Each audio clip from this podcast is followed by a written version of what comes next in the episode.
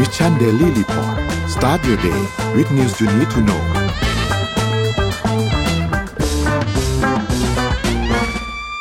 สวัสดีครับยินดีต้อนรับเข้าสู่ Mission Daily Report ประจำวันที่ 24 มีนาคม 2566 นะครับ คุณอยู่กับเราสองคนตอน7โมงถึง8โมงเช้า สวัสดีพี่เอ็มครับ สวัสดีค่ะนนท์สวัสดีค่ะ ท่านผู้ชมทุกท่านตะกี้นี้กำลังดู teaser อยู่แล้วก็คือแบบว่าไม่รู้ว่าเอ้าจบแล้วเหรอ ไม่ทันเข้ารายการนะทที่ที่ที่ขำอยู่ไม่ใช่อะไรชอบ teaser ชอบชอบชอบชอบชอบเท่มากเท่มากนั่นแหละครับ อย่างที่ teaser เมื่อกี้บอกนะครับ วันที่ 31 มีนาคม เวลาปกติเลยครับ เวลาเหมือนที่ฟังข่าวตอนเช้าเลยครับ7โมงถึง8โมงนะครับ ก็อย่าลืมเข้ามานะครับ แล้วก็อย่าลืม อย่าลืมคำแนะนำตอนสุดท้ายนะฮะ แนะนำให้ดูชมสดโดยพร้อมเพรียงกันค่ะ ครับโอเค เดี๋ยวนนท์พาไปอัปเดตตัวเลขกันครับว่าเป็นอย่างไรบ้างครับ ล่าสุดครับ ตัวเลขล่าสุดนะครับเซตบ้านเรานะครับ1,593.65นะครับบวก0.54%นะครับหุ้นต่างประเทศครับดาวโจนส์ครับบวก 0.46%นะครับ NASDAQ ครับบวก 1.30%นะครับ NYSE ครับ 0.17%นะครับบวกนะครับแล้วก็ฟุตซี่100 ครับ ติดลบ 0.89%นะครับห่างเสียงบวกค่อนข้างเยอะครับ 2.34%ครับราคาน้ำมันดิบครับปรับตัวลดลงอีกแล้วครับ WTI ครับอยู่ที่ 70.02 นะครับ ติดลบไป 1.24%นะครับ Brent ครับอยู่ที่ 75.96 ติดลบ 0.95%ครับราคาทองคำครับอยู่ที่ 2,000.66 นะครับ บวกมา 1.55%นะครับ แล้วก็สุดท้ายครับ คริปโตครับบิตคอยครับอยู่ที่ประมาณ 28,000นะครับอีเทเรียมอยู่ที่ประมาณ 1,800 นะครับ b i n a n c e ครับ329 นะครับโซลาร่า22.3 นะครับ แล้วก็วีครับคอยอยู่ที่ 1.7 นะครับ ก็ไม่ได้ขยับตัวเยอะมากครับสำหรับคริปโตเคอเรนซีครับ นี่เป็นอัปเดตตัวเลขทั้งหมดครับพี่เอ็ม ค่ะเราไป Morning Talk กันสักนิดหนึ่งนะคะ วันนี้ก็วันศุกร์แล้วสบายๆกันสักนิด คือตอนนี้มันเช้าเนาะแล้วเราก็ยังไม่ได้กินข้าวนะคะ เราก็มักจะหิว แต่ว่าเราจะมากระตุ้นความหิวของทุกท่านมากกว่าเดิมอีกค่ะ เพราะว่าอยากจะชวนคุยว่าเมนูอาหารไทยที่อยากให้ดังระดับโลกเนี่ย คือเมนูไหนคะเมนูอาหารไทยนะ ไม่ต้องมาซูชิซาชิมิอะไรไม่ใช่นะคะ คือขอเมนูอาหารไทยที่โอเค มันจะมีคนที่บอกว่า อันนี้ไม่ใช่อาหารไทย อันนี้ได้รับอิทธิพลมาจากอินเดียอะไรเงี้ย ไม่เป็นไรนะคือใด ๆ ก็ตามที่ปกติแล้ว ร้านอาหารที่เขาทำอาหารไทยเขาเสิร์ฟอยู่อะค่ะ เมนูไหนที่อยากให้ดังไกลระดับโลก พิมพ์กันเข้ามาหน่อยนะคะพิมพ์เข้ามาพิมพ์เข้ามาส่งเสริมความหิวกันมากค่ะ ครับ ไปที่ไปที่ข่าว ไปที่ข่าวสักข่าวหนึ่งก่อน ซึ่งข่าวเนี้ยขอย้ำทีมงานอีกรอบหนึ่งว่า ไม่ต้องเอารูปจริงขึ้นมาเดี๋ยวจะสยอง ขอรูปแบบ กราฟิกน่ารักที่ส่งเข้าไปนะคะ มันเป็นเรื่องเขากวางงอกในหนูค่ะ แปลกไหมคะนนท์นักวิทยาศาสตร์จีนเนี่ยเขาประสบความสำเร็จในการงอกเขาขนาดเล็ก บนหัวหนู 45 วันหลังจากที่พวกเขาได้ลองนำยีนของกวางตัดต่อเข้าไปในจีโนมของหนูค่ะ แสดงให้เห็นว่าสัตว์เลี้ยงลูกด้วยนมที่ไม่มีความสามารถในการสร้างอวัยวะใหม่หลายๆชนิด อาจจะมีความสามารถในการสร้างอวัยวะใหม่หากมียีนที่ถูกต้องค่ะ และขณะเดียวกันมันก็แสดงให้เห็นถึงความเป็นไปได้ในการดัดแปลงความสามารถในการเติบโตอันรวดเร็วของเขากวางไปใช้ในทางอื่น ๆได้ เช่น การเร่งความเร็วในการซ่อมแซมกระดูกเป็นต้น เพราะว่าเรารู้สึกว่าเขาสัตว์อะค่ะ โดนตัดไปแล้วมันไม่งอกออกมาแล้วใช่ไหมอะแต่ว่านักวิทยาศาสตร์ในจีนนะเขาสามารถทำให้เขากวางงอกในหนูได้ก็เลยคิดว่า อาจจะทำให้ในอนาคตเนี่ยมีอวัยวะบางอย่างที่เหมือนจะไม่งอกแล้ว มันอาจจะกลับมางอกใหม่ได้นะคะ แม้ว่านี่จะเป็นสิ่งที่ฟังดูดี แต่ว่าการรักษาเนี่ยก็อาจจะนำมาซึ่งปัญหาความกังวลด้านจริยธรรม เกี่ยวกับการฝังเซลล์สัตว์ข้ามสายพันธุ์ได้เช่นกันค่ะ แล้วก็มันต้องผ่านการทดลองด้านความปลอดภัยอีก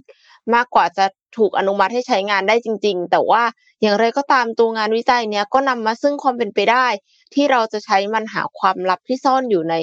กลไกงอกอวัยวะใหม่ในสัตว์เลี้ยงลูกด้วยนมค่ะ ก็เป็นอะไรที่น่าตื่นเต้นมากๆเลย คือไม่แน่ใจว่ามีความเห็นยังไงกันบ้าง มัน เอ๊ะ ดูครีปปี้หรือเปล่าไปเอายีนของสัตว์หนึ่งไปใส่อีสัตว์หนึ่งหรือว่า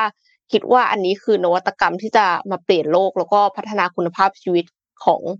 คนและสัตว์ที่อาจจะสูญเสียอวัยวะไปค่ะ คอมเมนต์กันมาได้นะ ครับ คือภาพภาพนี้ดูน่ารักแหละ แต่ว่า คือคือเข้าไปดูเองงานภาพงานวิจัยแล้วค่ะ รู้สึกว่าคิดว่าไม่ดูดีกว่าค่ะครับผมถ้าไม่ได้บอกว่าอยากจะสนใจเรื่องงานวิจัยขนาดนั้นครับของจริงน่าจะน่าจะดูน่ากลัวนิดนึงโอเค แต่ก็ก็น่าสนใจครับ คือคือการที่ทดลองกับสัตว์แบบนี้เนี่ยนะว่ามันก็มีโอกาสที่วันหนึ่งมันอาจจะถูกทดลองกับมนุษย์เนาะหมายถึงว่าคงไม่ใช่ไม่ใช่เป็นอวัยวะแบบนี้หรอก แต่ว่าถ้าหากว่ามันมีความจำเป็นที่มนุษย์จะต้อง survive ต่อต้องใช้ชีวิตต่อ ต้องเอาตัวต้องเอาตัวรอดต่อให้ได้ในสถานการณ์ใดสถานการณ์หนึ่งก็อาจจะมี choice อันนี้ขึ้นมาเป็นไปได้มันเริ่มเหมือนหนังแล้วอะพี่เอ็มเหมือนเข้าไปทุกทีหนังไซไฟนี่คือแบบว่า เป็นจริงขึ้นมาแบบวันละอย่างสองอย่าง ครับนนท์พาไปดูต่อที่ข่าวถัดมาครับ ไปดูที่ TikTok นี่เองครับ เกี่ยวกับเรื่อง TikTok ครับ คือเมื่อวันก่อนเนี่ย ถ้าที่จำได้คือเราเคยรายงานข่าวหนึ่งที่มาว่า เอ๊ะตอนนี้เนี่ยมันมีหลายชาติที่เริ่มให้ความกังวลกับ Tik t o อกอาจจะไม่ได้ถึงกับแบนให้ประชาชนทั้งประเทศเนี่ยห้ามใช้ Tik t o อกแต่ว่าก็เริ่มมีการสั่งห้ามมีออกกฎระเบียบมาว่า เจ้าหน้าที่รัฐ โดยเฉพาะเครื่องที่เจ้าหน้าที่รัฐใช้เนี่ยต้องลบ Tik t o อกออกห้าม install Tik t o อกเข้าไปในตัวไม่ว่าจะเป็นแท็บเล็ตหรือเป็นโทรศัพท์ต่างๆ ที่อยู่ในมือของเจ้าหน้าที่ของรัฐเนี่ยนะครับ เพราะว่าหวาดกลัวการสอดแนมข้อมูลต่างๆ แล้วก็จะอาจจะมีการส่งข้อมูลไปให้รัฐบาลจีนไหมในในนี่เป็นสิ่งที่เจ้าหน้าที่ต่างๆ มีความกังวลกันนะครับ ล่าสุดเนี่ยทางด้านเอ่อซีอของ TikTok เนี่ยนะครับ ก็คือคือคุณชื่อโจ โซจือนะครับคุณโจเนี่ยมีการพูดถึงประเด็นนี้นะครับ แล้วก็มีการให้การเมื่อวานนี้กับทางด้านของคณะกับคณะกรรมาการด้านพลังงานและพาณิชย์ของสภาผู้แทนราษฎรสหรัฐด้วยนะครับ ก็เขามีการพูดถึงเปิดเผยจริงๆตั้งแต่ก่อนที่เขาจะมีการให้การเนี่ยเขาก็มีการชี้แจงแล้วนะครับ บอกว่าไอตัวแอปพลิเคชันอันนี้ที่ต้องบอกว่ามีฮิตมากในอเมริกานะครับ มีคนใช้มากกว่า 150 ล้านคนนะครับ ไม่เคยแลกเปลี่ยนข้อมูล ผู้ใช้งานของสหรัฐกับรัฐบาลจีนเลย และจะไม่มีวันทำแบบนั้นด้วยนะครับ ซึ่งก็บอกว่ามีความกังวลที่เกิดขึ้นมาเยอะมากนะครับ ที่หลาย ๆ ชาติเนี่ยมีการแหกแดนตัวแอปพลิเคชันตัวนี้ เพราะว่ากังวลว่าจะมีการรั่วไหลของข้อมูลนะครับ ซึ่งก็เขาก็มีการพูดถึงเสริมข้อมูลมานะครับ บอกว่าไบแดนเนี่ยที่เป็นบริษัทแม่ของ Tik t o อกเนี่ยนะครับไม่ได้ถูกควบคุม ไม่ได้ถูกรัฐบาลจีนควบคุมหรือว่าเป็นเจ้าของ แล้วผมก็ ผมในที่นี้คือซีอคนนี้เนี่ยนะครับเขาก็บอกว่าพูดชัดเจนแล้ว แล้วว่าไม่ใช่ตัวแทนของจีนหรือว่าประเทศใดในโลกมาถึงตัวแอปพลิเคชัน TikTok อันนี้นะครับ คือคนก็ก็ค่อนข้างที่จะกังวลกันพอสมควร แล้ว TikTok เองก็มีการออกแถลงการออกมาพูดถึงบอกว่า การที่รัฐบาลนานาชาติต่างๆเนี่ยมีการแบนมีการอะไรออกมาเนี่ย เป็นความเข้าใจที่คาดเคลื่อน แล้วก็ยิ่งถูกกระตุ้นด้วยประเด็นเกี่ยวกับเรื่องของ geopolitics ณ ปัจจุบันตอนนี้ด้วยที่ทำให้หลาย ๆ อย่างมันเหมือนยิ่ง overthinking แสดงความกังวลเพิ่มขึ้นไปอีกเนี่ยนะครับ ก็บริษัทก็เลยมีการพูดถึงบอกว่าจริง ๆ แล้วเนี่ยได้มีการลงทุนในระบบรักษาความปลอดภัยข้อมูล มี project ที่ชื่อว่า Project Texas นะครับเพื่อที่จะพยายาม โน้มน้าว ส.ส. ด้วย แล้วก็โน้มน้าวรัฐบาลของโจไบเดนให้สนับสนุนแผนอันนี้ด้วยนี่นะครับ ซึ่งก็ทุ่มเงินลงทุนไปมากกว่า 1,500 ล้านดอลลาร์สหรัฐนะครับ จากจากการที่จะอัปเกรดระบบความรักษาความปลอดภัยข้อมูลตัวนี้ขึ้นมาเนี่ยนะครับ ทีนี้ถ้าเราดูข้อมูลกันนิดนึงเนี่ยนะครับว่า ณปัจจุบันเนี่ยที่เห็นข่าวกันเนี่ยว่ามีหลาย ๆประเทศที่เขาแบน TikTok แบน TikTok กันเนี่ยมีชาติไหนบ้างที่ แบน TikTok กันไปบ้างแล้วเนี่ยนะครับไออย่างสหรัฐเนี่ยนะครับ ล่าสุดมีการแบน TikTok ไปใช่ไหมครับ แต่ว่าแบนบนอุปกรณ์ของเจ้าหน้าที่รัฐบาลกลางนะครับ แล้วก็สถาบันการศึกษาต่างๆ สถาบันหน่วยงานของภาครัฐต่างๆ ก็มีการแบน เช่นเดียวกันกับที่สหภาพยุโรปนะครับ สหภาพยุโรปเนี่ยก็มีการทั้งรัฐสภายุโรป ทั้งคณะกรรมาธิการยุโรปเอง แล้วก็สภาสหภาพยุโรปเองก็มีการสั่งห้ามใช้ตัวแอปพลิเคชัน TikTok บนอุปกรณ์ของพนักงานในองค์กรเช่นเดียวกัน นะครับที่อังกฤษครับก็มีการแบน TikTok บนอุปกรณ์ของหน่วยงานรัฐนะครับเช่นเดียวกันกับที่สกอตแลนด์แล้วก็เบลเยียมนะครับแคนาดาเองก็เหมือนกันครับมีการแบนตัวอุปกรณ์เหมือนกันเอ่อนิวซีแลนด์มีการแบน TikTok บนอุปกรณ์ที่เข้าถึงเครือข่ายของตัวรัฐสภาได้นะครับอัฟกานิสถานนี่แบนทั้งประเทศเลยนะครับปากีสถานเนี่ยเคยแบนมาแล้วสี่ครั้งแต่ต้องบอกว่าปลดแบนไปแล้วนะครับในช่วงเดือน 11 ปีที่แล้ว นะครับ แล้วก็มีมีที่อินเดียนะครับที่แบนมานานแล้ว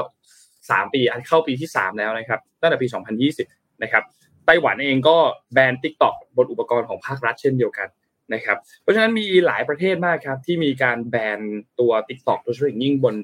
เครื่องมือของเจ้าหน้าที่ของภาครัฐเนี่ยนะครับหน่วยงานของภาครัฐต่างๆนะครับ เพราะฉะนั้นก็โนว่าอันนี้เนี่ยคือเราไม่มีทางรู้ อยู่ดีว่าเขามีการแชร์ข้อมูลหรือเปล่า อันนี้เป็นเพียงคำพูดของ CEO ที่พยายามที่จะยืนยันมากๆว่า ไม่ได้มีการแชร์ข้อมูลไปหารัฐบาลจีนนะครับ แต่ว่าอะละนี่คือด้วยความฮิตมากๆของมัน ด้วยความนิยมมากๆจำนวน user ของมันก็เยอะมากๆ แล้วอัลกอริทึมของมันก็ต้องบอกว่าก็ก็ต้องบอกว่าน่ากลัวพอสมควร เพราะว่าเมื่อคุณสนใจเรื่องอะไรเนี่ย มันก็จะ feed เนื้อหาเหล่านั้นเข้ามา แล้วมันเปลี่ยนค่อนข้างค่อนข้างเร็วตัวอัลกอริทึมของ TikTok เนี่ยนะครับ เพราะฉะนั้น มันก็มีความกังวลที่ที่เกิดขึ้นในรัฐบาลว่าอาจจะมีการสืบข้อมูลไปเพราะว่าการที่เขาได้ข้อมูลพวกนี้ไปเนี่ยมันคือข้อมูลความสนใจ มันคือข้อมูลว่าอะคุณมีความสนใจในคอนเทนต์เรื่องอะไร มีชอบเรื่องราวแบบไหนเนี่ย มันก็อาจจะนำข้อมูลนั้นไปต่อยอดอะไรบางอย่างได้ ซึ่งก็อันนี้ก็เป็นอีกอันหนึ่งที่รัฐบาลเนี่ยมีความกังวลกันพอสมควรนะครับ เพราะฉะนั้นก็น่าติดตามครับว่าเรื่องประเด็นของ Tik t o อกเนี่ยจะ จะเป็นอย่างไรต่อครับ เพราะว่าการที่ไปให้การกับคณะกรรมการพลังงาน และและการพาณิชย์ของสภาผู้แทนรัฐรัฐสหรัฐเนี่ย ก็ก็น่าสนใจครับว่าถ้าหากว่าการแบนติ๊กต็อกมันถูกยกระดับขึ้นไป ไม่ได้เพียงแค่อยู่ในระดับเจ้าหน้าที่รัฐเท่านั้นเนี่ยมันถูกยกระดับขึ้นไป อาจจะมีบางรัฐที่แบนหรือเป็นถึงระดับประเทศเนี่ยนะครับ อันนี้มันก็ก็น่าสนใจครับว่า มันจะเป็นอย่างไรต่อนะครับ แล้วก็ตอนนี้เนี่ยยังไม่มีกฎหมายความมั่นคงแห่งชาติ แต่มันก็มีความกังวลต่างๆ ว่ารัฐบาลจีนเนี่ยอาจจะได้รับข้อมูลบางอย่างที่มันค่อนข้างละเอียดไหมแต่วิธีการวิธีอะไรต่างๆ อาจจะยังเป็นความลับอยู่ แล้วก็อันนี้มันมันก็พูดยากครับ เพราะว่ามันก็ยังยังคุมเครืออยู่พอสมควรนะครับ แน่นอนว่าต้อง เผชิญหน้ากับการตอบคำถามหนักๆไปอีกสักพักหนึ่งเลยครับสำหรับ CEO แล้วก็สำหรับ t ิ k t o k นะครับ ก็รอติดตามดูครับว่า เรื่องราวนี้จะเป็นอย่างไรต่อครับ เพราะว่า user เยอะนะครับในอเมริกา ถ้าแบนไปหนึ่งร้อยห้าสิบล้าน user คิดภาพว่าโอ้โหก็ก็ก็หนักอยู่ครับ หนักอยู่ครับ ไม่รู้เหมือนกันว่าจะเกิดผลกระทบอะไร โดยเฉพาะอย่างยิ่งเรื่องการตลาดเนาะเพราะว่าคิดว่าโซเชียลมีเดียเนี่ยมีผลกระทบอย่างมาก ต่อการทำการตลาดของแบรนด์ต่างๆ แล้วก็จ้างอินฟลูเอนเซอร์ทำการตลาดอะไรเงี้ยค่ะเอ็มว่าทางธุรกิจนี้ก็น่าจะเป็น case study ที่ใหญ่มากเลยค่ะ ถ้าเกิดอยู่ดีๆ แบน TikTok ไปแล้วแบบมีบางบริษัทที่ทุ่มเททรัพยากรเพื่อที่จะสร้าง TikTok ของบริษัทตัวเองขึ้นมาแล้วอะไรเงี้ยค่ะ ก็ไปต่อกันแล้วกันนะคะ ที่เรื่องของเบียร์ค่ะตะกี้นี้พูดถึงเรื่องอาหารใช่ไหมก็หิวกันไปแล้วนะคะ อันนี้คือมาพูดถึงเรื่องเครื่องดื่มกันบ้างค่ะ ก็ไม่แน่ใจเหมือนกันว่ามีใครที่ดื่มเบียร์แล้วอยากจะทดลองเบียร์แบบใหม่ ๆ บ้างไหมนะคะ เพราะว่าโรงกลั่นเบียร์เยอรมันแห่งหนึ่งเนี่ย ชื่อว่าคือถ้าอ่านชื่อผิดขออภัยนะคะ n o i s e l e r Klosterbro เปิดดำเนินการมากว่า 500 ปีแล้ว แต่ว่าเขายังไม่หยุดคิดค้นนวัตกรรมใหม่ๆ ค่ะ เขาคิดค้นเบียร์ชนิดผงลักษณะเดียวกันกับที่ทำกาแฟสำเร็จรูปหรือว่าผงเครื่องดื่มทั่วๆไปสำเร็จ โดยที่เพียงเติมผงเบียร์สองถึงสามช้อนลงในแก้ว เติมน้ำแล้วคนเข้ากันก็คือสามารถดื่มได้ทันทีเหมือน instant coffee เลยค่ะ เพราะว่าเอ็มดูคลิปมาตอนที่เขาชงนะตอนแรกมันก็เป็นน้ำแล้วก็ผงธรรมดานั่แหละ เสร็จแล้วคนไป คือเขาไม่ได้ใช้ที่คนอะ จริง ๆเขาใช้แบบไอ้เครื่องที่มันปั่นแต่ว่าในอนาคตเขาจะพัฒนาให้แบบแค่คนธรรมดาเนี่ย ก็คือสามารถทำให้เกิดฟองเบียร์แบบนี้ได้เลยนะคะหลังจากที่ซุ่มวิจัยลองผิดลองถูกมาสองปี เบียร์ชนิดผงเนี่ยก็พร้อมออกสู่ตลาด แต่ว่ายังอยู่ในขั้นตอนสุดท้ายของการพัฒนา โดย พร้อมออกสู่ตลาดเนี่ยน่าจะสิ้นปีนี้ค่ะ จุดมุ่งหมายของการพัฒนาเบียร์ชนิดนี้นะก็คือ มาจากการที่ผู้คิดค้นเขาต้องการจะลดคาร์บอนฟุตปรินต์ต่อเบียร์หนึ่งกระป๋อง ที่เทียบเท่ากับการขับรถ 1.2 กิโลเมตรคำว่าคาร์บอนฟุตปรินต์จากเบียร์เนี่ยมันจะลดได้จากการทำเบียร์เป็นผงได้ยังไง เขาบอกว่าการขนส่งเบียร์ค่ะ ซึ่งมันหนักมาก เพราะว่าส่วนประกอบใหญ่มันคือน้ำมันทำให้มีคาร์บอนฟุตปรินต์เกิดขึ้นเยอะ การที่เป็นผงเนี่ยจะช่วยลดน้ำหนัก แล้วก็ลดการสิ้นเปลืองเชื้อเพลิง จากการขนส่งเบียร์ระหว่างประเทศ ผู้จัดการทั่วไปของโรงเบียร์เยอรมันแห่งนี้นะคะเขาก็กล่าวว่าหลังจากการคำนวณแล้วผงเบียร์ที่เกิดขึ้นจากลดการปล่อยคาร์บอนไดออกไซด์ได้ประมาณ 3-5 เปอร์เซ็นต์เพียงแค่อันนี้คือเฉพาะสำหรับที่เยอรมนีนะคะ แต่ว่าจะลดได้ประมาณครึ่งหนึ่งของการปล่อยคาร์บอนไดออกไซด์ไปทั่วโลกค่ะ คือหมายถึงว่า การที่เบียร์จากน้ำอะมันหนักมากแล้วก็คือออกมาเป็นผงอะน้ำหนักมันเหลือแค่เสี้ยวเดียวของตัวเบียร์ที่เป็นน้ำเท่านั้นเอง เพราะฉะนั้นก็เลยทำให้ลดการปล่อยก๊าซคาร์บอนไดออกไซด์จากการขนส่งได้เยอะมากเลยค่ะ ปัจจุบันเบียร์ชนิดผงที่คิดค้นขึ้นมาเนี่ยเป็นแบบไม่มีแอลกอฮอล์เหตุผลไม่ใช่ว่าแบบ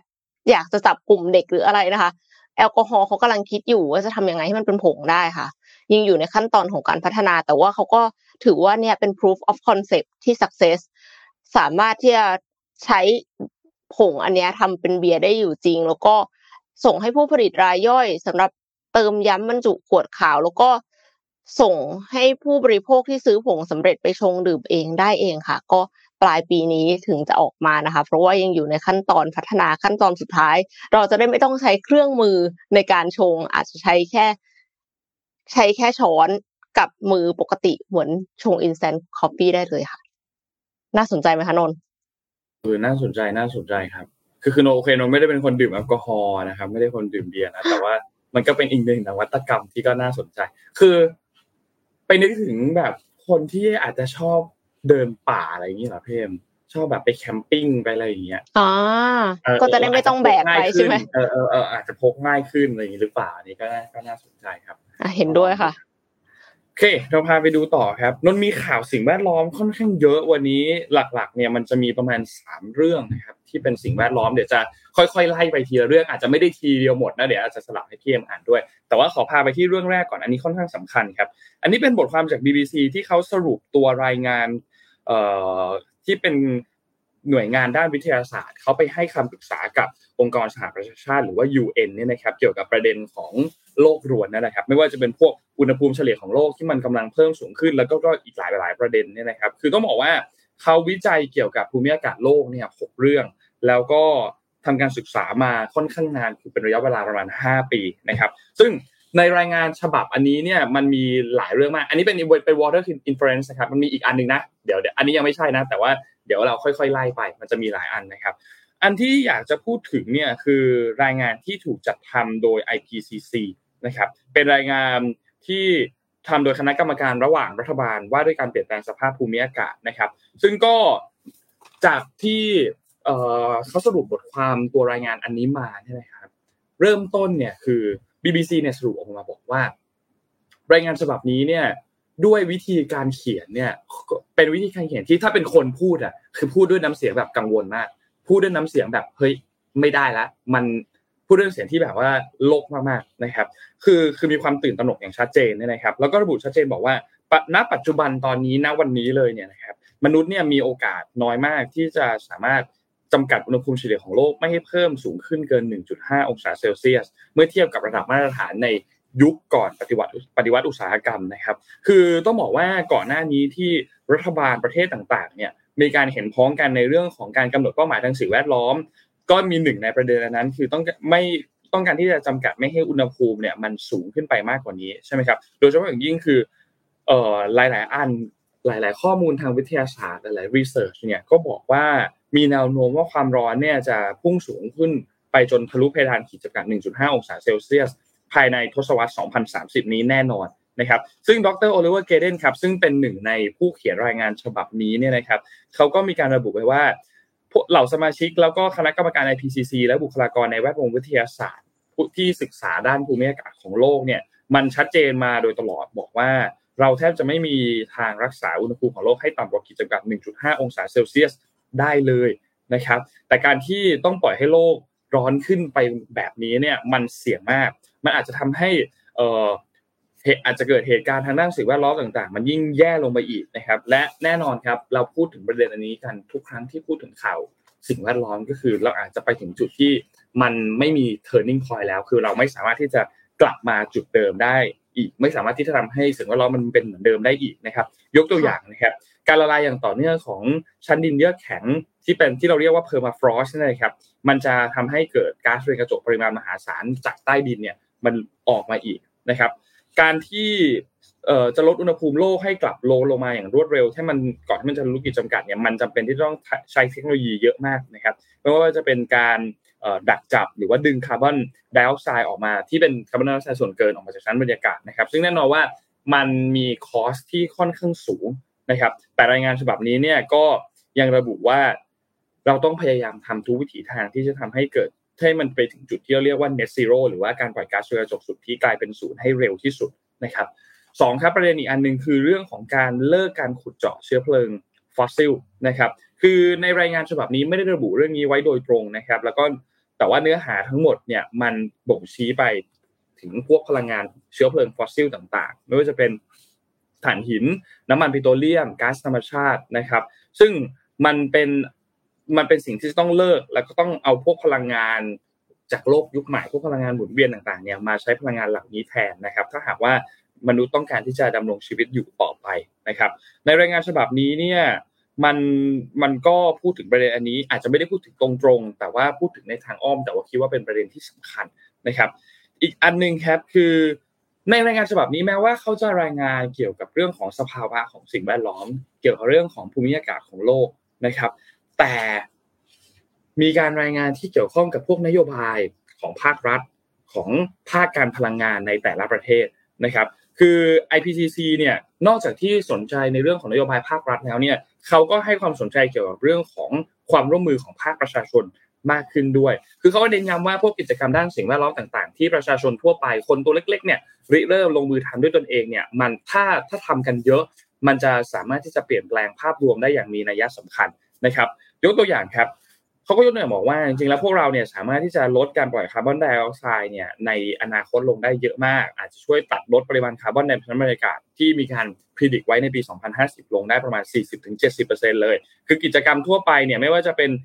การที่คนหันมารับประทานอาหารที่ทำจากพืชมากขึ้นนะครับหลีกเลี่ยงการเดินทางด้วยเครื่องบิน หรือว่าสร้างเมืองสร้างชุมชนที่ คนสัญจรด้วยการเดิน หรือว่าสัญจรด้วยการใช้จักรยานเป็นหลักมากขึ้นเนี่ยก็จะช่วยเหลือเรื่องนี้ได้ค่อนข้างเยอะนะครับ ซึ่งรายงานฉบับนี้เองเนี่ยก็ผลักดันให้รัฐบาลประเทศต่างๆเนี่ยมีการเขาเรียกว่าปฏิรูปการคมนาคมการขนส่งนะครับภาคอุตสาหกรรม แล้วก็ระบบพลังงานให้ประชาชนเนี่ยมีทางเลือกในการใช้ชีวิต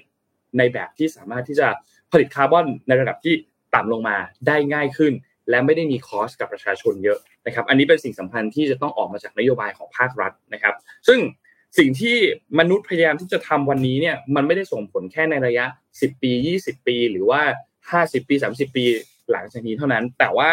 ในรายงานฉบับนี้ระบุไว้ว่ามันจะส่งผลไปอีกหลายพันปีข้างหน้านะครับ ว่าโลกเนี่ยมันจะเป็นอย่างไรต่อ ถ้าเราคิดภาพเล่นๆว่า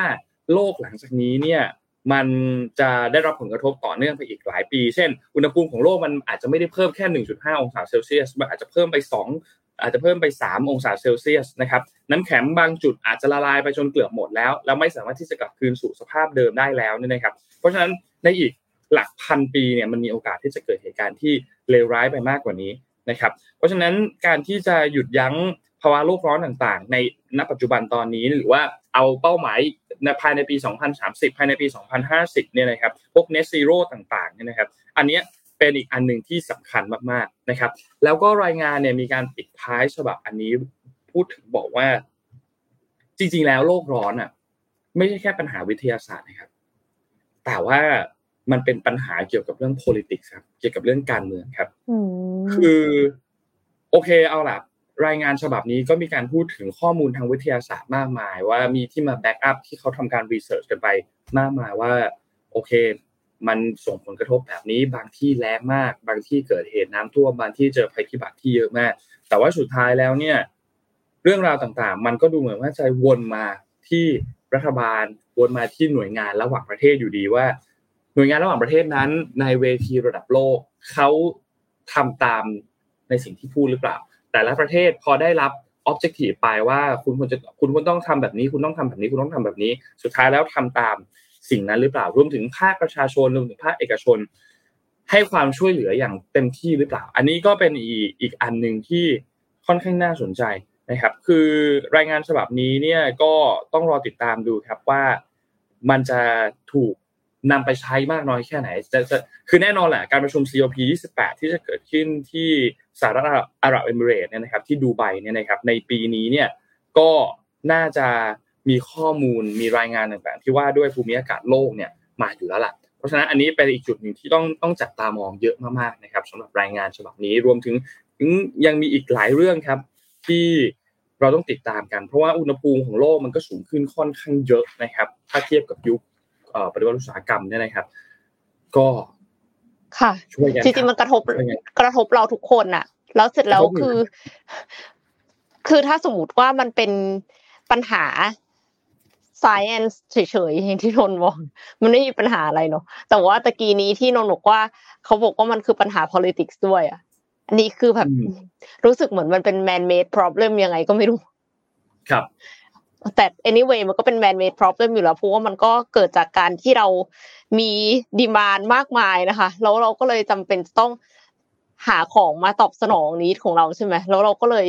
ผลิตเยอะผลิตเยอะ ก็ปล่อยคาร์บอนเยอะขนส่งเยอะปล่อยคาร์บอนเยอะ และแถมทิ้งขยะอีก เลี้ยงสัตว์มา เลี้ยงวัวก็โลกร้อนเหมือนกันอะไรอย่างเงี้ยค่ะ คือ คือมันก็เกิดจากมนุษย์อยู่แล้วแหละแต่เพียงแค่ว่ามันอาจจะแก้ปัญหาได้ดีกว่านี้ ถ้าไม่ได้คิดกันแต่เรื่องการเมืองเยอะขนาดนั้นอะไรเงี้ยก็อยากให้จับตามองค่ะ แต่อีกอย่างหนึ่งที่ต้องจับตามองก็คือ AI ค่ะ AI เนี่ย มีข่าวคือทุกวันเลยค่ะ ล่าสุดบิลเกตส์บอกมาว่า AI คือเทคโนโลยีปฏิวัติโลก พอๆกับอินเทอร์เน็ตเลยค่ะ นี่ถือเป็นครั้งที่สองแล้วนะคะ ในรอบ 67 ปีที่ผู้ก่อตั้ง Microsoft อย่าง Bill Gates ได้ออกมาเปิดเผยว่าเขารู้สึกทึ่งกับเทคโนโลยี AI ในปัจจุบันเป็นอย่างมาก โดยระบุว่าพัฒนาการของ AI มีจุดกำเนิดมาจากการต่อยอดเทคโนโลยีคอมพิวเตอร์อินเทอร์เน็ต และสมาร์ทโฟน โดยระบุว่า AI จะเข้ามาเปลี่ยน วิถีชีวิตการเดินทางท่องเที่ยว การเรียนรู้ การดูแลสุขภาพ และการทำงานของมนุษย์ไปตลอดการ ธุรกิจในทุกภาคส่วนจะต้องหันมาปรับตัว พร้อมรับการใช้ AI ให้มากขึ้น และยังต้องเรียนรู้ที่จะใช้มันอย่างมีประสิทธิภาพด้วยค่ะ คือการที่เขาออกมาชื่นชม AI แบบนี้เนี่ย ก็สะท้อนได้จากการที่ Microsoft เข้ามาร่วมพัฒนา Chat GPT ร่วมกันกับ Open AI อย่างจริงจัง แล้วก็รุดหน้าในการต่อยอดเทคโนโลยี AI ด้วยการนำไปเพิ่มประสิทธิภาพผลิตภัณฑ์ต่าง ๆ ของ Microsoft บิลเกตส์กล่าวว่าผมโชคดีมากที่ได้เป็นส่วนหนึ่งของพัฒนาการโลกคอมพิวเตอร์และอินเทอร์เน็ต ผมรู้สึกตื่นเต้นอย่างมากกับช่วงเวลานี้ที่ AI กำลังจะเข้ามามีบทบาท นี่คือเทคโนโลยีที่จะเข้ามาช่วยยกระดับชีวิตของพวกเรา แต่ว่าอย่างไรก็ตามโลกต้องมีขอบเขตที่ชัดเจนในการนำเทคโนโลยีนี้มาใช้ เพื่อให้ทุกคนสามารถเข้าถึงเทคโนโลยีนี้ได้อย่างทั่วหน้า ยุคสมัยแห่ง AI ถือเป็นยุคสมัยแห่งโอกาสและความรับผิดชอบ เราต้องไม่ปล่อยให้ผลเสียมากลบคุณประโยชน์ของ AI ก็ถือว่า ออกตัวเต็มที่ค่ะเพราะว่าคิดว่า AI จะมาเปลี่ยนโลก แล้วก็เอ็มก็เลยขอต่อด้วยข่าวต่อมาเลยค่ะซึ่งก็คือ AI เนี่ยอย่างแรกเลยคือเปลี่ยนโลกของเกมแล้วค่ะ Ubisoft เนี่ยเขาเปิดตัว Ghost Rider เครื่องมือ AI สำหรับสร้างบทสนทนาในเกมค่ะ Ubisoft บอกว่า La Forge ฝ่ายวิจัยของบริษัทเนี่ยพัฒนา Ghost Rider เครื่องมือ AI ไม่ใช่มาเพื่อแทนที่นักเขียนบทเกมนะคะ เพราะฉะนั้นนักเขียนบทเกมเนี่ยยังไม่ต้องกลัวว่าจะตกงานนะคะ เพราะว่าเขาจะตั้งใจให้ Ghost Rider มาช่วยเขียนบทในส่วนที่น่าเบื่อต่างหากเพราะว่าถ้าใครที่เล่นเกมเนี่ยมันก็จะมีมีตัวละครต่างๆ มีคำพูดของตัวละคร NPC ที่คุยกันเอง เดินเราเดินเข้าไปในตลาดอ้าวมีแม่ค้าคุยกันใช่ไหมคะ พ่อค้าค้าอาวุธอะไรกันก็ว่าไปคำพูดของศัตรูตอนต่อสู้กับเราเนี่ย สิ่งเหล่านี้แต่เดิมก็คือนักเขียนบทเกมเขาต้องเป็นคนเขียนหมดเลย ซึ่งแน่นอนว่าถ้ามันเป็นคำพูดทั่วๆไป อะ มันก็น่าเบื่อใช่ปะแต่ว่าทีเนี้ย เขาก็เลยพัฒนา Ghost Rider ขึ้นมาเครื่องมือ AI อันนี้จะช่วยให้นักเขียนมีเวลาไปขัดเกลาบทสนทนาส่วนอื่น ๆ ของเกมโดยเฉพาะอย่างเช่น ส่วนที่มันสำคัญเป็นพล็อตหลักของเรื่องนะคะ โดย Ghost Rider เขาจะเข้ามาช่วยเขียนร่างแรกของบทสนทนาเหล่านี้ วิธีการทำงานตามในภาพเลยนะคะ คือ Ghost Rider AI เนี่ย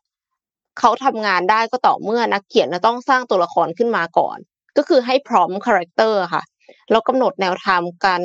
พูดคุยของตัวละคร เพื่อที่จะให้ Ghostwriter AI สร้างข้อความขึ้นมา แล้วเขาก็ไม่ได้สร้างข้อความขึ้นมาข้อความเดียว เขาสร้างสองแบบให้เลือก แล้วคนที่ เป็นนักเขียนบทเนี่ยก็สามารถที่จะแก้ไขค่ะ แก้ไขคำพูดแบบเล็กๆ น้อยๆหรือว่าทำให้มันเพิ่มอรรถรสขึ้นจากที่ AI บอกเนี่ยโดย AI จะเรียนรู้จากข้อความที่นักเขียนเลือกไปเรื่อยๆ แล้วมันก็จะทำให้ตรงใจกับความต้องการของผู้สร้างมากขึ้นนะคะ อันนี้ก็คือเพื่อให้เกิดความหลากหลายของบทสนทนา แล้วก็ไม่เปลืองแรงของนักเขียนบทมากเกินไป หลังจากนั้นนักเขียนค่อยมาปรับแก้ข้อความตัวอย่างภายหลังได้ค่ะ ก็คิดว่าอันนี้ก็เป็นอีก แอปพลิเคชันหนึ่งคือเอามา apply กับการเขียนบทของของในเกมออนไลน์นะคะนนคิดว่าไงคะในฐานะเป็นเกมเมอร์ อืมอืมอืมเขาก็น่าสนใจครับน่าสนใจครับ ต้องต้องรอดูนะว่ามันมันจะถูกพัฒนาไปมากน้อยแค่ไหนแต่ว่าว่ามันจะธรรมชาติขนาดไหนเนาะใช่ใช่ใช่ใช่คือคือวงการเกมมัน มันมันมันเจ๋งมากพี่เอ็มมันแบบ คือเกมแต่ละเกมไอ้อย่าง Hogwarts Legacy ที่นนเพิ่งเล่นจบไปอย่างเงี้ย มันมันถูกเล่นจบแล้วหรอเล่นจบแล้วครับจบแล้วครับ มันถูกพัฒนาขึ้นมาเยอะมากอะ แล้วแล้วแบบมันเซอร์ไพรส์ในหลาย ๆ เรื่องมากโอเคอะตัวระบบเกมหลาย ๆ อย่าง มันก็ยังมีบางอันที่แบบรู้สึกว่ามันยัง optimize มาได้ไม่ไม่ดีแบบร้อยเปอร์เซ็นต์แต่ว่าในแง่ของการพัฒนาขึ้นมา มันมันมันตอบโจทย์กับ ผู้เล่นที่เป็นแบบเกมที่ผู้เล่นเกมเมอร์ทั่วโลกเยอะมากครับ แล้วแล้วนนคิดว่านนตื่นเต้นในในอีกห้าปีสิบปีหลังจากนี้ว่าว่ามันจะมีเกมในรูปแบบไหนที่มันออกมาอีก อย่างหนังอย่างเงี้ย เวลาเราดูหนังเนี่ยเราก็เห็นความแปลกใหม่ของหนังในเรื่องของบทเนาะในเรื่องของเนื้อเรื่องรวมถึงเรื่องของวิธีการนำเสนอพวกมุมกล้องต่างๆ ใครยังไม่ได้ดู John Wick สี่แล้วยังไม่ได้ดูเนี่ยนนแนะนำให้ไปดูเพราะว่านะครับแต่แต่แต่ดูหนึ่งสองสามไปก่อนนะ เดี๋ยวไม่รู้เรื่องนะ John Wick สี่เนี่ย ไม่ไม่ spoil ในเรื่องอะไรเลย แต่ว่ามุมกล้องต่างๆ วิธีการนำเสนอต่างๆ เนี่ยโอ้โห มันมันใหม่มาก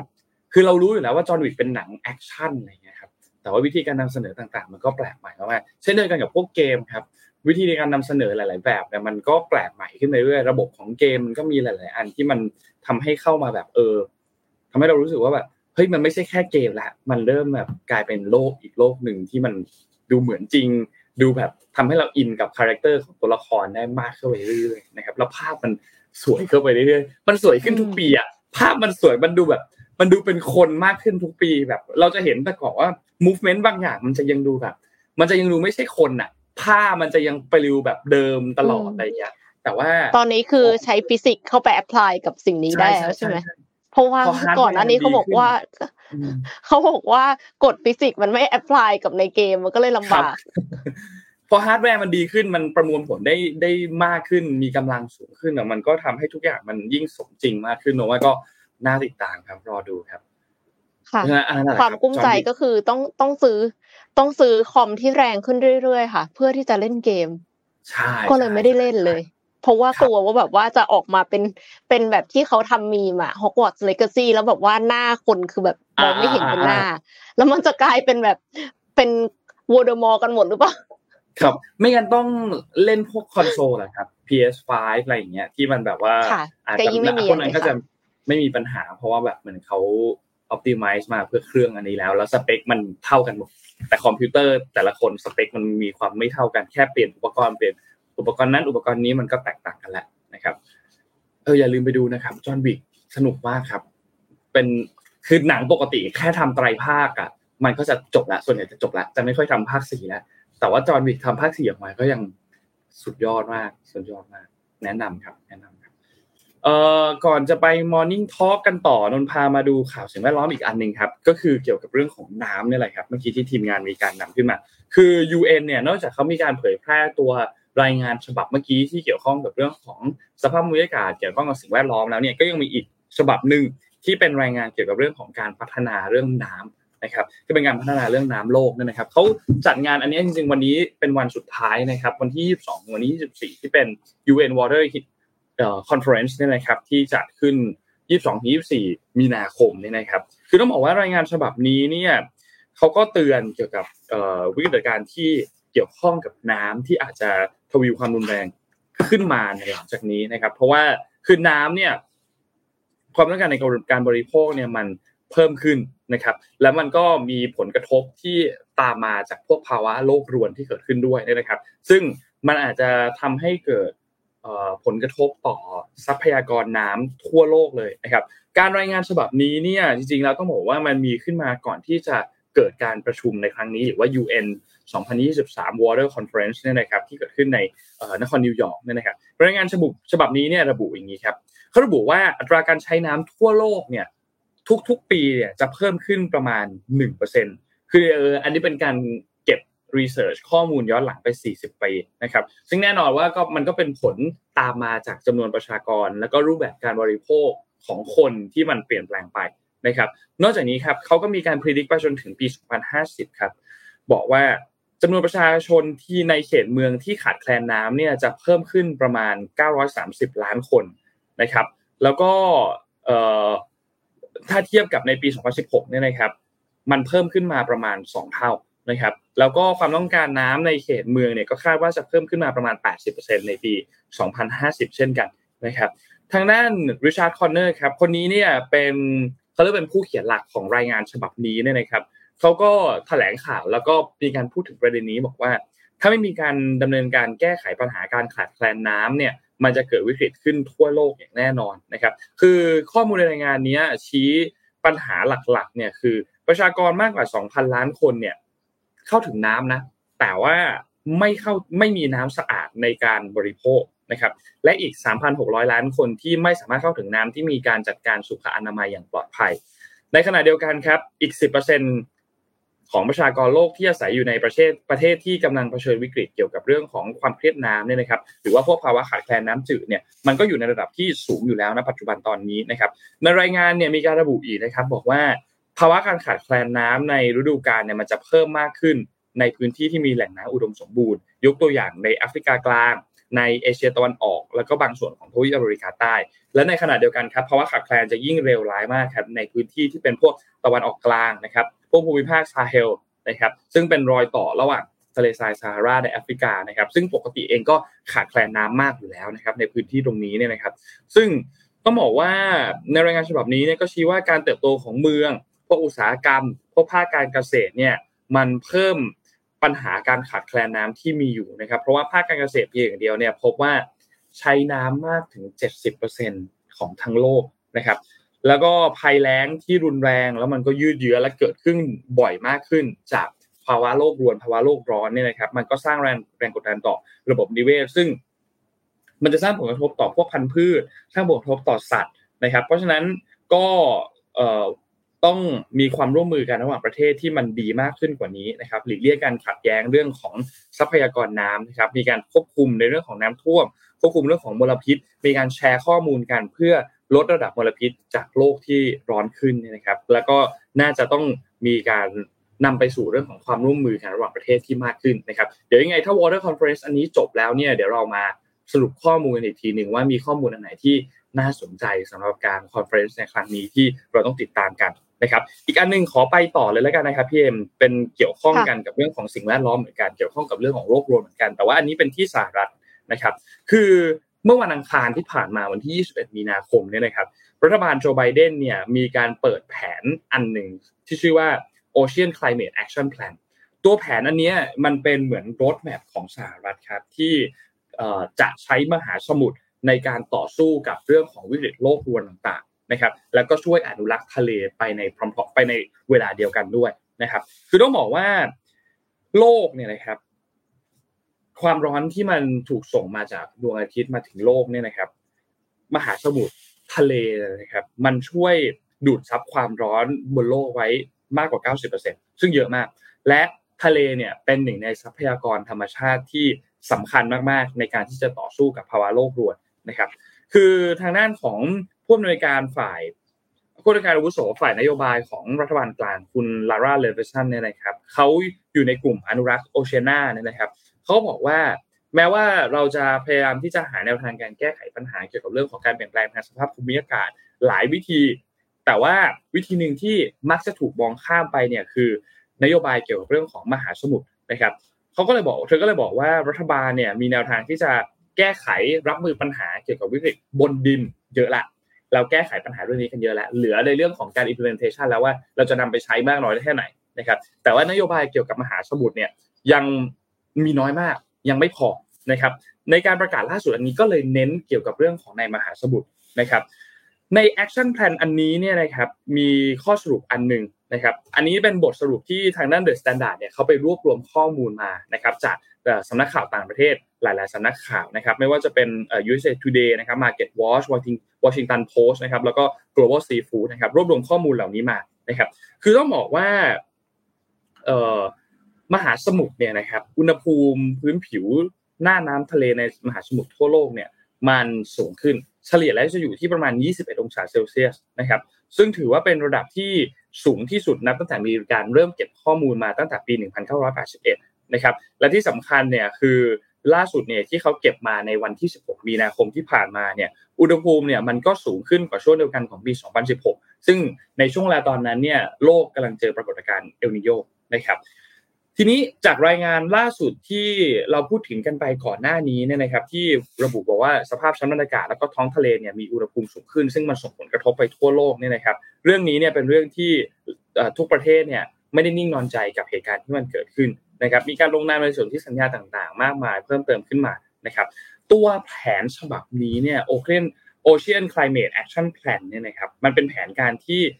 ทางด้านคณะกรรมการนโยบายมหาสมุทรหรือว่า Ocean Policy Committee ของสหรัฐเนี่ยเขาจัดทำขึ้นมา เป้าหมายหลักๆก็คือใช้ประโยชน์จากมหาสมุทรให้ได้เยอะที่สุด แล้วก็ส่งเสริมในเรื่องของความยุติธรรมด้านสิ่งแวดล้อม แล้วก็สนับสนุนเศรษฐกิจที่เป็น Ocean Economy เนี่ยมากขึ้นนะครับเป้าหมายหลักๆ ของแผนนี้มี 3 ข้อครับข้อที่ 1 คือต้องการสร้างอนาคตที่เป็นกลางทางคาร์บอน โดยจะต้องไม่มีการปล่อยก๊าซเรือนกระจกที่เป็นปัจจัยสำคัญที่ทำให้เกิดภาวะโลกร้อน หรือว่าโลกรวนนะครับสคือการ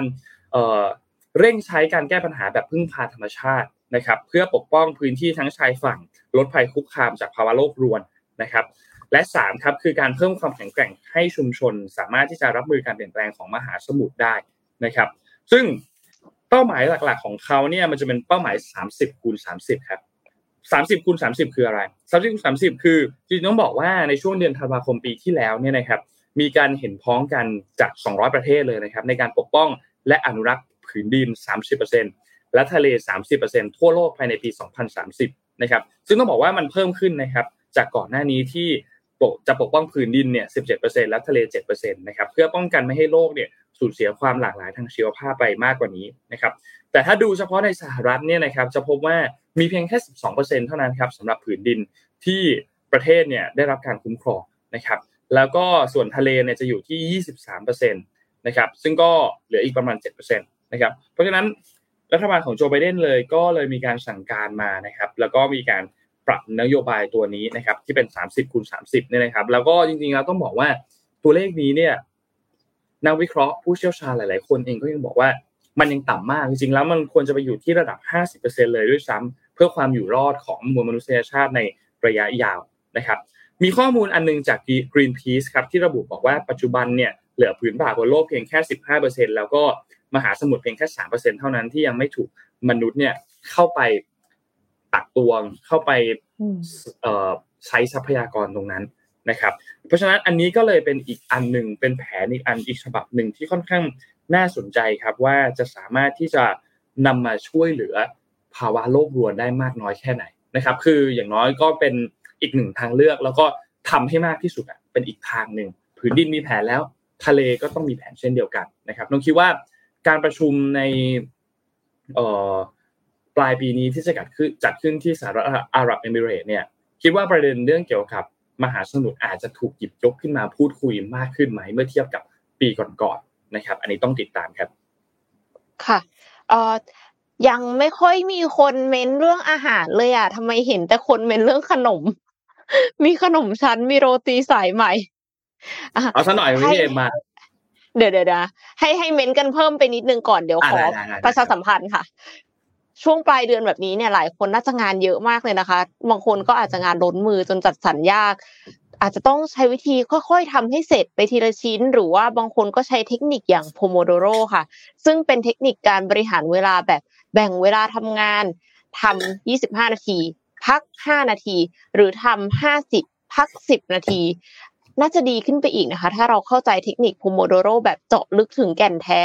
จะทำให้มันเป็นประโยชน์มากกว่านั้น วันนี้เราก็เลยมีคอร์สเรียนน่าสนใจมาแนะนำซึ่งก็คือคอร์ส Ultimate Pomodoro การจัดการเวลาด้วยเทคนิค Pomodoro แบบมืออาชีพ จาก Mission Academy นั่นเองค่ะในคอร์สนี้เราจะพาทุกท่านไปปลดล็อกศักยภาพของเทคนิค Pomodoro ม มาดูกันว่าเราใช้เทคนิคนี้ให้เกิดประโยชน์สูงสุดได้อย่างไร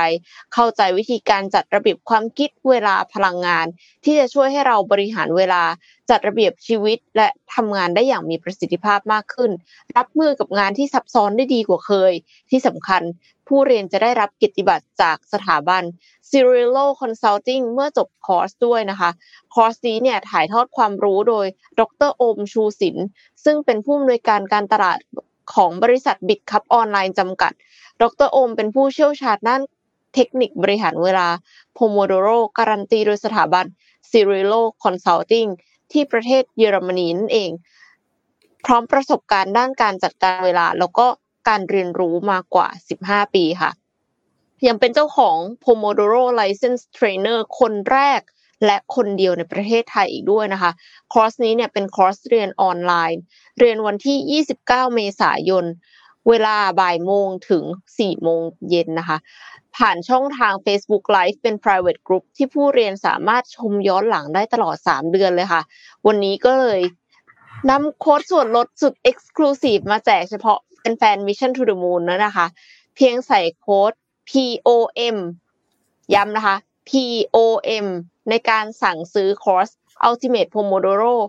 การจัดการเวลาด้วยเทคนิค Pomodoro แบบมืออาชีพ รับทันทีส่วนลด 10%ค่ะ ลดเหลือเพียง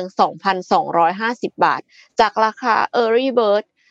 2,500 บาท เฉพาะวันนี้ถึง 31 มีนาคมนี้เท่านั้นนะคะ สมัครเรียนได้ที่ Line Shopping ของ Mission to the Moon หรือจะ add Line Official Account at Mission to the Moon ก็ได้เช่นกันค่ะ โค้ดก็คือ POM นะคะ อ่า ถ้าใครอยากจะ productive ก็ไปทางนู้นนะคะ ถ้าใครหิวก็มาทางนี้ค่ะ นนมีคอมเมนต์อะไรที่อยากจะอ่านหรือว่าเสนอความคิดเห็นเลยคะว่าอาหารไทยอะไร ที่อยากให้ดังระดับโลก เมื่อกี้เห็นคอมเมนต์ของของของเอ่อมีอันหนึงเขียนมาเป็นกรอนเลยครับ มัสมั่นแกงแก้วตาหอมยี่หร่ารสร้อนแรงไปเลยมาเป็นกรอน ชอบครับชอบครับคือคือเอาเอาส่วนตัวของนนท์นะ เมนูอือฮึอาหารไทยที่รู้สึกว่าอยากให้ดังดังระดับโลกแล้วนนคือนนท์กินแล้วนนท์ชอบเนี่ยนะครับ ก็คือพวกเนื้อกระเทียมหมูกระเทียมเนี่ยนะครับโนโนว่ามันอ๋อมันมันผัดง่ายกระเทียมพริกไทยอะนะคะอะอะใช่แบบนั้นเลยครับ แล้วเราคือเอาจริงๆไปร้านอาหารตามสั่งมันมีหลายแบบด้วยนะมันมีทั้งแบบอืมที่เป็นแบบแบบ แบบน้ำไปเลยอะแบบแฉะๆนิดนึงอะมีน้ำอือฮึเยอะๆกับผัดแบบแห้งไปเลยอะ ซึ่งมันก็มีอือฮึหลายแบบมาก นนท์ชอบกินแบบถ้าชอบแบบไหนชอบแบบโอ้ชอบกินห้งแบบแห้งเหมือนกันนนท์บวชกอบหกินึ่นงแบบแห้งแล้วก็ต้องมีไข่ดาวหรือว่าไข่ดาวมาอีกฟองหนึ่งด้วย ไข่ดาวไม่สุกต้องไม่สุกด้วยครับ มันมันมันเป็นคอมคอมบิเนชันที่perfect มากสำหรับตัวข้าวหมูกระเทียมหรือข้าวเนื้อกระเทียมอะไรเงี้ยค่อนข้างเพราะโนเอาที่เอาร้านที่ชอบนะ คือร้านอินเตอร์ ตรงสยามอะ อินเตอร์ตรงสยามที่อยู่ที่อยู่ในสยามสแควร์มันอยู่เขาอยู่มานานมากค่ะแล้วสยามร้อนอ่าใช่ เนื้อกระเทียมอร่อยมาก เนื้อกระเทียมอร่อยจริงอืมๆร้านนะทำทำดีต้องลองทำดีแล้วแหละ ชอบมากชอบมากชอบมากโหอยากกินเลยอะอันนี้เป็นเมนูที่รู้สึกว่าอยากให้ไปดังในระดับโลกแล้วอาจจะได้ยินค่อนข้างเยอะว่าแบบพวกต้มยำกุ้งดังอะไรอย่างเงี้ยเนาะแกงอือฮึมัสมั่นดัง แกงเขียวหวาน ผัดไทยอะไรอย่างเงี้ยที่อยู่ในระดับโลกค่ะค่อนข้างดีเนาะแต่หนูรู้สึกว่าพวกพวก เอ่อเมนูเนื้อกระเทียมเมนูกะเพราอะไรอย่างเงี้ยผัดกะเพราอะไรอืเงี้ยมค่อนข้างเป็นเมนูที่แบบ underrated นิดนึงอะมันจะใช่ใช่เพราะว่าเหมืจอนริงๆแล้วเรากินกันในชีวิตประจำวันเนาะแต่ว่าผัดไทยใช่ใช่เราไม่ได้กินทุกวันน่ะมัสมั่นใช่ก็คงไม่ได้กินใช่ทุกวันไหมเออใช่แต่ว่าแต่ว่าอย่างกะเพราอย่างเงี้ยคือแบบเหมือนเป็นอาหารสิ้นคิด แต่ว่าจริง ๆ มันอร่อยนะแล้วก็ใช่ใช้วัตถุดิบหลักได้หลากหลายอะค่ะ แต่ทีเนี้ยล้วก็คือมันมันเหวี่ยงนะพี่เอ็มแต่ละร้านอะ มันเหวี่ยงนะใช่ใช่เออ คือมันไม่ได้เหมือนอย่ากันใส่เลยแบบว่าแต่ละร้นก็มีแต่ละสูตรข้าวโพดอ่อนอะไรเงี้ยไม่เอาอะใช่ใช่ใช่คือคือเป็นเป็นเป็นทีมแบบไม่ชอบกะเพราที่ใส่อย่างอื่นนะคะ ก็ใส่เนื้อสัตว์แล้วก็ใส่ใส่ซอสใช่ใช่คือ เออเอาแบบเพียวๆแล้วกัน แต่ว่าทีนี้มีอันหนึ่งที่สนใจคือเขาบอกว่าผัดไทยอยากให้เมนูนี้ดังไปทั่วโลก แต่ว่าต้องต้องปรับ core product to patent คือทำซอสที่หาได้ที่ไทยเท่านั้น ส่วนการ apply อย่างเช่น ส่งออกไปเยอรมันจะไป featuring กับไส้กรอกก็ได้ รู้สึกว่าเป็นความคิดที่ดีมากเลยค่ะ คือโอเค ถ้าสมมติว่าคุณอยากจะทำผัดไทยในสไตล์ของคุณเองก็ไม่เป็นไรไม่ได้ว่าอะไร แต่ว่าถ้าอยากกินแบบออเทนติกเนี่ยคุณต้องใช้ซอสอันนี้ ซึ่งส่งออกไปจากเมืองไทย แต่ว่าไม่ได้จำเป็นจะต้องมีเจ้าเดียวนะ มีหลายเจ้าก็ได้ แต่ว่าก็เอาเป็นว่าเหมือนกับให้มันมีการ blind taste กันนิดนึงว่ากินแล้วยังรู้สึกว่าเป็นผัดไทยอยู่อะอันนี้ก็พูดยากเนาะเพราะว่าคือขนาดรายการอาหารเองอะก็ยังแต่ละคนก็ยังมีความคิดไม่เหมือนกัน เอ็มก็ไม่แน่ใจเหมือนกันว่าจะควบคุมคุณภาพเป๊ะๆยังไง แต่ว่าถ้ามันมามาจากเมืองไทยอะโอกาสที่มันจะออเทนติกอะก็น่าจะมากกว่ากันที่ทำซอสที่เมืองนอกแล้วใช้วัตถุดิบที่เมืองนอกอะไรอย่างเงี้ยค่ะก็คือถือว่าเป็นไอเดียที่ คิดคิดมาดี เพราะว่าคิดมาว่าแล้วจะทำยังไงที่จะให้ออกไปสู่ประชาชนชาวโลกแล้ว มันยังเป็นผัดไทยอยู่เออน่าสนใจแต่แต่ว่ามีน่สนใจมีอีกอย่างหนึ่งที่อยากจะเสนอคือแบบ ไม่ใช่ไม่ใช่อาหารอะแต่ว่าเป็นน้ำจิ้ม คือรู้สึกว่าอาหารมันกินเข้าไปแล้วมันก็คือจะกินซ้ำๆซ้ำๆซ้ำๆทุกวันมันยากใช่ไหมคะแต่ว่าน้ำจิ้มเนี่ย มันสามารถจะไปแมทช์กับอาหารอย่างอื่นได้หลายอย่าง แล้วก็คือสิ่งที่เด็ดมากคือน้ำจิ้มซีฟู้ดเมืองไทยค่ะเออเออเออไม่ว่าจะไปกิน lobster หรือว่าไปกินปูอลาสก้าหรือกินอะไรใดๆก็ตามเราก็จะคิดถึงน้ำจิ้มซีฟู้ดเมืองไทย อันนี้จริงนนท์เป็นคนไม่กินเผ็ดนะ แต่ว่าแต่ว่าน้ำจิ้มซีฟู้ดก็ต้องมีนิดนึงเหมือนกันแบบค่อยๆแบบใส่มาเล็กๆน้อยๆอะไรอย่างเงี้ย แล้วเวลาไปกินแบบร้านแบบ เคยเคยไปที่สมุย แล้วมันเป็นเหมือนเป็น lobster bar ครับเขาก็เอาแบบหอยนางเอาเอาเอา lobster จาก เอ้ยไม่ใช่ lobster bar oyster bar เอาอืม oyster bar จากหลาย ๆ ประเทศมาอะไรอย่างเงี้ย มีจากญี่ปุ่น มีจากอเมริกา มีจากยุโรป จากอะไรอย่างเงี้ย แล้วเขาก็จะมีซอสของเขา แต่สุดท้ายเราก็จะคิดถึงนั่นแหละครับน้ำจิ้มซีฟู้ดของเราน้ำจิ้มซีฟู้ดแล้วก็จะคิดถึงแบบ เอ่อพวกพวก เอ่อหอยนางรมทรงเครื่องอะ ที่มันจะมีพริกเผา มี เอ่อกระเทียม มีอะไรพวกเนี้ย แล้วเราก็จะไปคิดถึงพวกนั้นแหละซะเยอะเพ ราะว่าเราเราชินกับอะไรแบบนี้เนาะอืมอืมเมี่ยงคำนี่ มีคนคอมเมนต์ว่าเมี่ยงคำเมี่ยงคำเป็นอีกอันหนึ่งที่ที่หลาย ๆ คนกินแล้วรู้สึกว่าโอ้โหพวกกลิ่นพวกรสสัมผัสพวกอะไรต่าง ๆ มันมันเยอะมากมันน้องเคยดูคลิปหนึ่งที่เป็นฝรั่งกินกินเมี่ยงคำครั้งแรก แล้วพอกินเข้าไปแล้วเขาก็พูดถึงแบบบรรยายบรรยายออกมาว่า มันเหมือนมีวงออร์เคสตรามาเล่นอยู่ในปากของเขามันมีรสชาติหลายแบบมากขนาดนั้น จากเมนูอาหารอันนี้อะไรอย่างเงี้ยเออเอออันนี้ก็น่าสนใจบรรดาซอสถ้าเป็นขวดตอนนี้ติดซอสตอสเหรอครับอ๋อไอซอสเผ็ดใช่ไหมมันเป็นซอสเผ็ดมันเป็นซอสเผ็ดมีมีคนบอกว่าไส้อั่วซอสตีไส้กรอกเยอรมันดังไปทั่วจักรวาล ฮะไส้กรอกอีทั่วจัสากนรอะไรวาลเลยเงี้เหรอยคะไส้กรอกอีสานอะไรเงี้ยข้าวแช่ นี่หน้าร้อนนี่ต้องข้าวแช่จริงถ้าร้อนนี่ต้องเข้าแช่แล้วเราต้องเข้าแช่จริง น่าจะประมาณนี้ครับสำหรับหลาย ๆ คอมเมนต์หนูว่าเออเอออันเนี้ยน่าสนใจกับเมื่อกี้ที่พี่เอ็มพูดถึงเรื่องซอสอะโนมานั่งคิดแล้วมันก็ เออ เรื่องซอสนี่ก็เป็นอีกอันหนึ่งที่แต่ละประเทศเองก็ไม่เหมือนกันเลย บ้านเราเรามีหลายอันเนาะเรามี ซอสหอยนางรม เรามีซอสฝาเขียว เรามีซีอิ๊วขาว เรามีน้ำปลาใช่ไหมครับ ญี่ปุ่นเนี่ยเขาก็จะมีสามทหารเสือของเขาเขาจะมีโชยุดาชิมิรินนะครับ อาจจะมีสาเกมาอีกอันหนึงที่เขาใช้ในเป็นเหมือนเป็นวัตถุดิบหลัก ๆ ในอาหารญี่ปุ่นหลาย ๆ เมนู ฝรั่งเขาก็จะมีเกลือพริกไทยของเขาเนาะแล้วแต่มีวัตถุดิบอันหนึ่งครับ ที่อยู่ทุกประเทศครับ ไปทั่วไปหมดเลยคือกระเทียมครับ กระเทียมนี่ ทุกประเทศจริงไทยก็ใช้ต่างชาติก็ใช้ เอเชียนี่ก็ใช้หลายประเทศนะครับแต่ว่ากระเทียมนี่เป็นวัตถุดิบหนึ่งประมาณนี้ครับ คิดว่าน่าจะพอหอมปากหอค่ะมคอสำหรับค่ะไปไปต่อเรื่องอื่นกันดีกว่าค่ะ เดี๋ยวนี่เอ็มนี่ขอภาพค่ะ ทีมงานเขาเล่นอ๋อเออใช่ ลืมลืมลืมว่าต้องเฉลย ลืมต้องลืมว่าต้องเฉลยว่าเมนูแกงที่ดีที่สุดในโลกเนี่ยพะแนงไทยคว้าอันดับหนึ่งประจำปี 2023 นะคะ คือ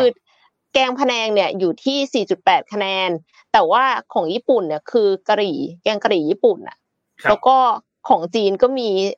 มีเสฉวนฮอตฮอตพอตเนาะหม้อไฟที่แบบว่า คือทำนองแบบร้านเดียวกันกับหมาล่าอะไรเงี้ยเออครับ ก็เวียดนาม อันนี้คืออะไรอะนนท์เออนนท์ไม่รู้จักเหมือนกันอันนี้ ของเวียดนามไม่รู้จักเหมือนกัน แต่ว่าของอินเดียเนี่ยหน้าตาเหมือนแบบชิคเก้นบัตเตอร์เลยอะ โอเคเขาคล้ายๆพะแนงไหมคล้ายๆพะแนงไก่ไหมคะไม่ไม่ไม่คล้ายนะจริงๆไม่เขาไม่คล้ายหรอไม่คล้ายรสชาตินะครับ รสชาติไม่ไม่คล้ายรสชาติไม่คล้ายแต่หน้าตาสีคล้าย ๆ กันอ่าแล้วก็ของไทยมีแกงเขียวหวานที่ติดมาอีกอันหนึ่งแล้วก็แกงอ่ามัฮะสมั่นแล้วก็แกงมัสมั่นด้วย อ่า แต่ว่าทีนี้คือเห็นว่าแกงพะแนงเนี่ย จริง ๆ แล้วที่ดังอะ ส่วนหนึ่งเป็นเพราะว่าลิซ่าค่ะลิซ่าเขาบอกว่าเขาชอบ red curry chicken red curry ที่สุด อ่าก็เลยกลายเป็นว่าคนก็ได้สนใจว่า เอ้ยแล้วพะแนงมันรสชาติยังไง ก็อาจจะไปลองกินกัน แล้วก็ได้รับการโหวตมาให้ ใช่ นี่คือซอฟต์พาวเวอร์ที่แท้ true ค่ะ เมนูแกงที่ดีที่สุดในโลกพะแนงไทยคว้าอันดับหนึ่งประจำปี 2023 ค่ะ ครับโอเคอ่าไปต่อกันค่ะ ขอพาไปต่อที่ข่าวเทคโนโลยีเพิ่มเติมสักนิดหนึ่งค่ะ คือเป็นนิ้วนิ้วสามมิติ นิ้วหัวแม่มือพิมพ์สามมิติ ควบคุมด้วยนิ้วเท้าค่ะ จับวัสดุได้ จับวัตถุได้เหมือนนิ้วจริง คือนักวิจัยในอังกฤษเนี่ย ดูคลิปปี้ไหมนะ ทดลองออกแบบชิ้นส่วนร่างกายที่ใช้กลไกหุ่นยนต์ควบคุมลักษณะเป็นนิ้วมือเสริม ที่เอาไว้สวมกับมือของเราเพื่อเพิ่มความสามารถในการหยิบจับสิ่งของและทำงานได้ถนัดยิ่งขึ้น ทีมวิจัยจากมหาวิทยาลัยเคมบริดจ์เลือกพัฒนานิ้วหัวแม่มือเนื่องจากมองว่าเป็นนิ้วที่สำคัญ ใช้ประโยชน์ในการหยิบจับสิ่งของได้หลายอย่าง ไม่ว่าจะเป็นเกากีตาร์หรือว่าถือแก้วได้หลาย ๆ ใบอะค่ะโดยเฉพาะอย่างยิ่งแบบพนักงานเสิร์ฟอย่างเงี้ย ตัวนิ้วมือพิเศษเนี้ยใช้การพิมพ์สามมิติออกมาเป็นนิ้วมือเสริมที่สามารถสวมใส่กับมือจริงของเราได้ในลักษณะการคาดสายรัด อย่างที่เห็นในคลิปเลยนะคะ ซึ่งจะพลาดไประหว่างข้อมือเป็นนิ้วโป้ง แล้วก็ระหว่างนิ้วโป้งเป็นนิ้วชี้ทำให้ตัวนิ้วมือเสริม เมื่อใส่แล้วจะอยู่ถัดไปจากนิ้วก้อย คือเป็นนิ้วที่หกนั่นเอง ตรงข้ามกับหัวแม่มือจริงของเราค่ะ การทำงานของนิ้วมือเสริมเนี่ยคือจะมีมอเตอร์เชื่อมกับแบตเตอรี่ แล้วก็ไมโครคอนโทรลเลอร์หรือว่าตัวควบคุมขนาดเล็กที่คาดอยู่ตรงข้อมือ เชื่อมต่อแบบไร้สายกับตัวควบคุมอีกตัวที่อยู่บนรองเท้าหรือข้อเท้าผู้สวมใส่ ซึ่งจะเชื่อมต่อกับเซ็นเซอร์วัดแรงกด ใต้นิ้วหัวแม่เท้าทั้งสองข้าง ก็คือเราใช้นิ้วหัวแม่เท้าเนี่ย ควบคุมควบคุมนิ้วที่หกของเรานะคะ ดังนั้นเมื่อเราออกแรงกดบน เซนเซอร์ที่อยู่ใต้นิ้วหัวแม่เท้าก็จะเป็นการส่งแรงกดไปควบคุมนิ้วมือเสริมด้านบน สามารถสั่งให้มันหนีบหรือคลายออก ตามลักษณะการเคลื่อนไหวของนิ้วมือจริง ๆ ได้เช่นกันค่ะ แล้วทีมวิจัยก็ยังนำนิ้วมือเสริมเนี่ยไปทดลองกับอาสาสมัครชายหญิงจำนวน 600 คน พบว่าอาสาสมัครร้อยละ 90 สามารถขอโทษค่ะ 98 ใช้งานนิ้วมือเสริมได้ภายในนาทีแรกคือแสดงว่า user friendly มากๆ สามารถเคลื่อนย้ายสิ่งของไปรอบๆตามคำสั่งได้ แต่ว่าปัจจุบันนี้ตัวอุปกรณ์นิ้วมือเสริมยังเป็นแค่โครงการพัฒนาเพื่อศึกษาวิจัย ความสัมพันธ์ระหว่างการทำงานของร่างกายของเรา กับเทคโนโลยีเสริมและอวัยวะเทียมค่ะ เพื่อที่จะเข้าใจการตอบสนองของมนุษย์ ต่ออวัยวะเทียมได้ดียิ่งขึ้น และอาจจะต่อยอดไปพัฒนากลายเป็นอวัยวะเทียม แขนขานิ้วที่รองรับการทำงานของมนุษย์ได้อย่างสมจริง แล้วก็ เพิ่มประสิทธิภาพได้มากกว่าเดิมค่ะ คือเอ็มว่าตอนแรกที่เห็นว่าแบบมันเป็นนิ้วที่หกอะรู้สึกครีปปี้แต่ว่าพอเข้าใจแล้วว่าออบเจกตีฟของเขาเนี่ย คือเขาต้องการที่จะเข้าใจการตอบสนองของมนุษย์ต่ออวัยวะเทียม แล้วก็พัฒนาต่อยอดไปเป็นอวัยวะเทียม ที่รองรับการทำงานของมนุษย์ได้อย่างสมจริงเนี่ยเอ็มก็ชื่นชมขึ้นมาเลยเพราะว่าคือคนพิการนะคะเขาต้องใส่อวัยวะเทียมแล้ว หลายครั้งมันก็คงไม่ได้ง่ายที่จะควบคุมเนาะแต่ถ้าเป็นแบบเนี้ยเขาสามารถที่จะใช้อวัยวะอื่นที่เขายังมีอยู่ควบคุมอวัยวะเทียมได้ มันน่าจะน่าจะเพิ่มคุณภาพชีวิตได้เยอะเลยอะค่ะ อืมอืมจริงครับ จริงครับ เออ น่าสนใจนะ น่าสนใจมากเรื่องนี้ ไม่ได้ไม่เคยคิดเหมือนกันว่า เออ เราจะต้องมีอวัยวะเทียมขึ้นมาอีกอันหนึ่ง อันนี้สำหรับคนทั่วไปนะสำหรับคนคนที่มีความต้องการนะหนูว่า มันจำเป็นมากๆอยู่แล้ว แล้วมันน่าจะช่วยเหลือเขาได้เยอะมากๆ น่าจะประมาณนี้ครับ พี่เอ็มวันนี้คิดว่าคิดว่าครบถ้วนครับอย่าลืมนะครับหยุดเสาร์อาทิตย์ใรคือหิวแล้วค่ะ ไม่ใช่อะไร ด้วยครับ ใครว่าไม่ดูจอห์นวิกนะครับ สนุกมากครับ สนุกมากชอบมาก เป็นภาคที่ชอบมากนะครับ ก็ประมาณนี้ครับสำหรับวันนี้ครับ ขอบคุณท่านผู้ฟังทุกทุกท่านมากครับ ที่ติดตาม